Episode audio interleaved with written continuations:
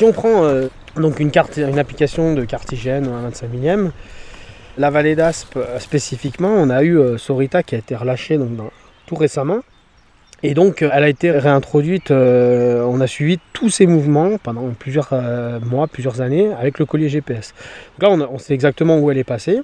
Elle est partie à proximité du pic du Mini-Osso, donc au mois de mai. Elle a rejoint le pic de la Sagesse. Elle a été filmée et observée dans le vallon de Soussouéou, donc c'est sous la station euh, d'Artous. Puis elle a traversé pour rejoindre à l'automne la vallée d'Aspe. Donc elle s'est alimentée dans une chaînée euh, à proximité d'ici, donc euh, sur la commune de Setanguin. Et une chaînée sous le pic des Rapous. Et puis elle a. Donc ils sont, gavés, les, ours se gavent de fruits à l'automne, donc ils sont gavés de glands, fruits des chênes. Et puis ensuite elle a été observée à l'hiver dans une pente très raide, donc toute la famille, les trois jeunes et Sorita. Et puis euh, elle a certainement dû finir par se lasser de déambuler au mois de décembre. Donc elle a, comme tous les, tous les ours, elle a hiberné, elle s'est mise en hibernation. Et elle a disparu jusqu'à ce printemps, là où elle va réapparaître, si elle n'est pas déjà ressortie. A priori en vallée d'Aspe, alors où exactement? Bah, Ça, ce sera toujours le mystère. hein. Combien de distance elle a parcouru depuis la dernière observation au mois de décembre? Il faut savoir que les ours n'utilisent pas les mêmes tanières, les mêmes trous d'année en année. Donc euh, ils cherchent, ils improvisent leur, mise en tanière et puis, euh, et puis ils se mettent en latence euh, jusqu'au beau jour. Donc là, il y a beaucoup, beaucoup d'ours qui sont sortis. On est au mois d'avril, donc certainement qu'elle est déjà dehors. On peut tenter de positionner un piège automatique à proximité des dernières observations et puis attendre, laisser euh, attendre des semaines et espérer voilà, recapter des images de Sorita.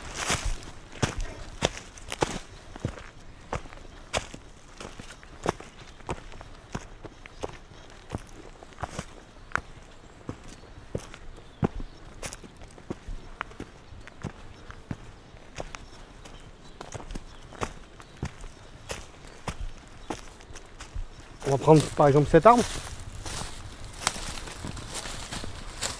Alors l'idée c'est de trouver un, arbre euh, suffisamment éloigné mais pas trop, qui permette d'obtenir des, images bien cadrées, euh, pas trop loin, pas trop proche non plus, parce que l'ours c'est un gros animal, s'il se met sur ses postérieurs, s'il se met debout, forcément euh, bah, il va être plus grand que nous, il va faire 2 mètres, 2 mètres 50, si encore il lève la tête. Donc euh, l'idée c'est vraiment un beau cadrage, un beau paysage, un bel arbre et, euh, puis un endroit plutôt, plutôt plat parce que euh, dans les gros dévers, les grosses pentes, c'est pas forcément simple de se mettre debout contre un arbre et s'y frotter. Ensuite on va donc avoir un arbre sur lequel l'ours brun va venir se frotter et un arbre sur lequel on va fixer, sangler le piège automatique, donc la caméra. Donc on fait le tour euh, de l'arbre avec une sangle qui, avec le, le pareil. Tac. On va régler euh, la hauteur. On va sangler avec une sangle textile. Et puis là il y a une, pince euh, qui bloque la sangle. Tac. Tac. La sangle on la serre au maximum. Donc là, c'est à quoi Un mètre, euh, un plus d'un mètre euh Ouais, on met à peu près à hauteur d'homme, 1 mètre, 1 mètre 50. Euh, sur d'autres animaux, on peut mettre plus bas, parce qu'ils sont plus petits. Par exemple, le loup. Le loup gris, on peut travailler à ras de sol. On peut mettre les, les caméras, les pièges automatiques à 50 cm, parce que la hauteur au garrot est bien, bien moindre. Puis ensuite, on va ouvrir le piège automatique. Puis on va avoir une image de retour qui va nous permettre de faire le cadrage. Donc on a un petit écran dans la, partie inférieure du piège automatique sur lequel on voit euh, la cible, donc l'arbre en question sur lequel on a l'appât olfactif. Et puis euh, on, va, faire le, cadrage idéal, de droite et de gauche, et puis l'orientation, l'assiette du piège automatique. Donc si il est trop relevé, on va le baisser avec un, un petit morceau de bois à l'arrière. Là je prends un petit morceau de bois, on va le baisser légèrement, voilà, pour prendre un peu plus bas, l'image un peu plus bas ce qui conditionne une image, c'est la lumière. Donc, faut pas qu'il euh, faut pas être face, face à la lumière. Voilà. Dans l'idéal, euh, poser la caméra au sud et filmer la partie ensoleillée au nord. Un petit peu en retrait euh, des déambulations et puis des randonnées de personnes, de tiers, et au calme, parce que l'ours brun cherche le calme. Hein, c'est pas un animal naturellement familier de l'homme. Et puis une fois qu'on a effectué tous nos réglages le- de cadrage, Et ben là, on va le positionner sur on en vérifiant qu'on a tous les paramètres donc, euh, qui fonctionnent 24 heures sur 24 en déclenchement de la cellule. Donc, c'est la cellule qui va déclencher au moindre mouvement. Que nos vidéos vont faire, euh, je sais pas, sur l'ours brun, s'il reste un petit peu, on peut mettre une à deux minutes. Deux minutes, et puis qui va fonctionner deux jours et demi. On le met sur on, et puis c'est parti euh, pour des jours, des semaines, voire des mois.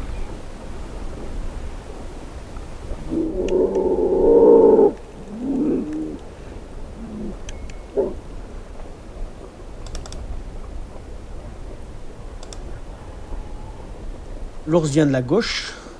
Et là, c'est plus, petit, on dirait, on dirait a priori une femelle. Elle flaire, elle hume l'air. Et puis de sa gauche, il y a un jeune ourson qui arrive. Donc il doit avoir euh, quelques mois, il est né cet hiver. Donc euh, c'est filmé au mois de juin, donc c'est euh, des oursons qui ont 4-5 mois à peu près. Donc il y, en a, y en a un premier qui s'arrête devant elle, part en courant la suivant, un deuxième qui suit le premier. Et en haut au coin, un troisième ourson. C'est hallucinant. Il y, a, une femelle qui s'arrête. Et en fait, quand je me la repasse, elle hume l'air. Elle se tourne côté en attendant son jeune. Tac. Donc elle, elle a fait presque un demi-tour. Elle se frotte à l'arbre. En fait, j'ai pas fait gaffe, mais elle s'arrête pour uriner. Un, deux oursons qui la suivent. Elle a dû être perturbée, dérangée par quelque chose. Il y a un troisième mousson qui part dans la forêt, donc il s'arrête euh, en tout et pour tout. Là, j'ai, j'ai 25 secondes de vidéo, incroyable. C'est vraiment, un moment magique où on a, on réussi à filmer euh, une femelle et trois oursons, donc quatre ours dans la même vidéo. Une vidéo de printemps, vraiment euh, juste magnifique parce qu'en plus c'est en plein jour. La vidéo du mâle c'était filmé de nuit. Là il est 8h30 du matin. Juste, euh, juste fabuleux.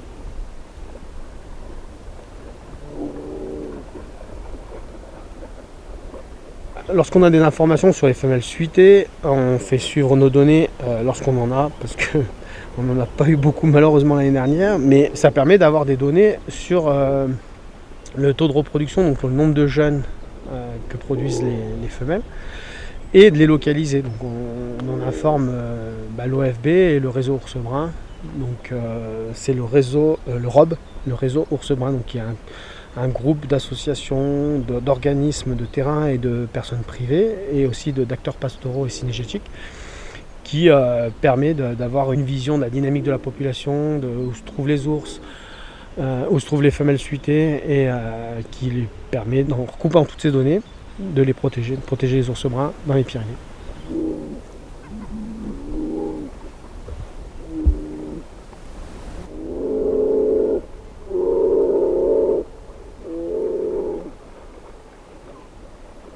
À ma connaissance, pour l'instant, il n'y a pas eu euh, de secteurs qui ont été fermés euh, à la randonnée. Euh, ça a été essayé par un maire en Ariège, mais je crois que l'arrêté municipal a été cassé par un tribunal administratif. Mais des accidents sur des randonneurs, des, rencontres, des contacts physiques entre un randonneur et un ours brun, j'en ai pas à mon connaissance de récent. Vous avez plus de chances de vous faire charger par du bétail par un ours brun. Euh, si vous avez la chance de voir un ours brun de près, euh, la première chose qu'il va faire, si c'est pas une femelle suitée, il va partir et va fuir. Si c'est une femelle suitée, les choses vont se passer en fonction de la distance avec l'animal, si l'animal est surpris ou pas surpris. Mais à ma connaissance, on n'a pas fermé de secteur de randonnée à cause des ours bruns. On ne peut pas fermer euh, tous les Pyrénées. Je sais que ça s'est produit en Espagne. Mais euh, bah, les comportements à avoir, euh, ils sont simples. Hein. Euh, il ne faut, faut pas faire de mouvement brusque avec un ours qui est détecté à proximité.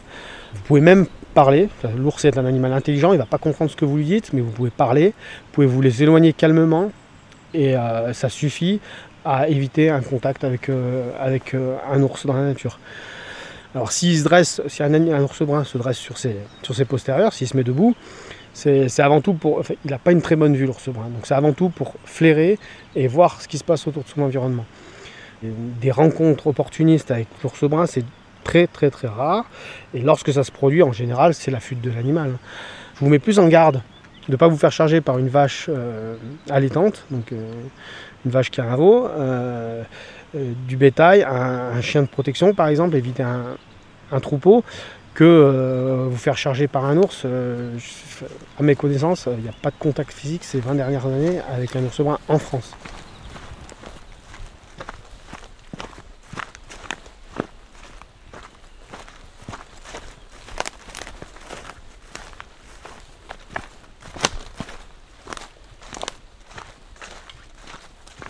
C'est difficile d'observer un ours brun parce qu'il est nocturne. Ensuite parce qu'il est solitaire et forestier.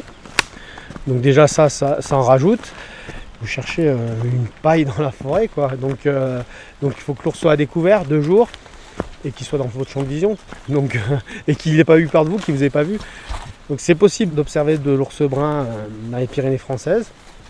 La meilleure période ça reste le printemps parce que c'est le rut, donc c'est des animaux qui sont en déplacement. Et il faut être patient, il faut avoir du matériel d'observation, il faut être aux bons endroits.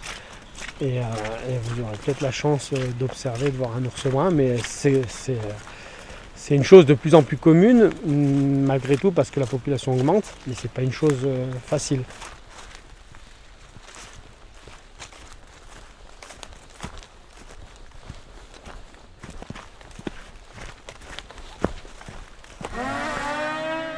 Le drone, on l'a utilisé parce que à l'automne dernier, on avait trouvé un trou et puis on voulait savoir si ce trou euh, était utilisé comme, euh, comme tanière. Donc on a posé euh, des pièges automatiques sur deux trous, quand même des, belles cavités, des beaux boyaux, voir si les ours venaient s'y réfugier ou les utiliser comme tanière hivernale.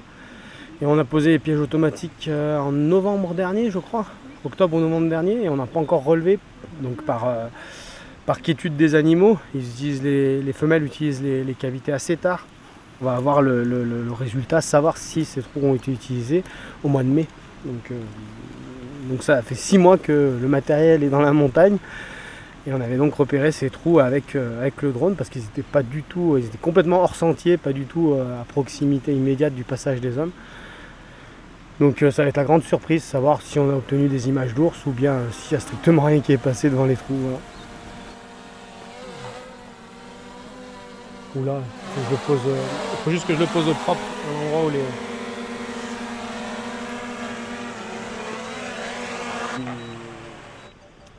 Il y, a, il y a plein de moyens technologiques qui sont utilisés.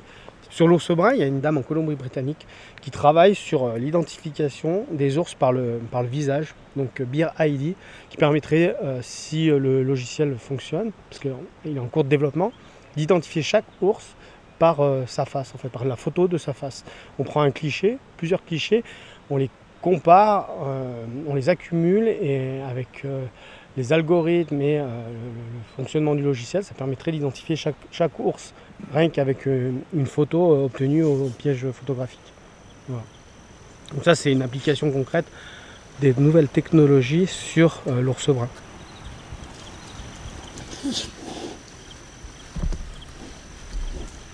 Sur les traces des ours des Pyrénées, deuxième épisode, avec Nicolas Moreno.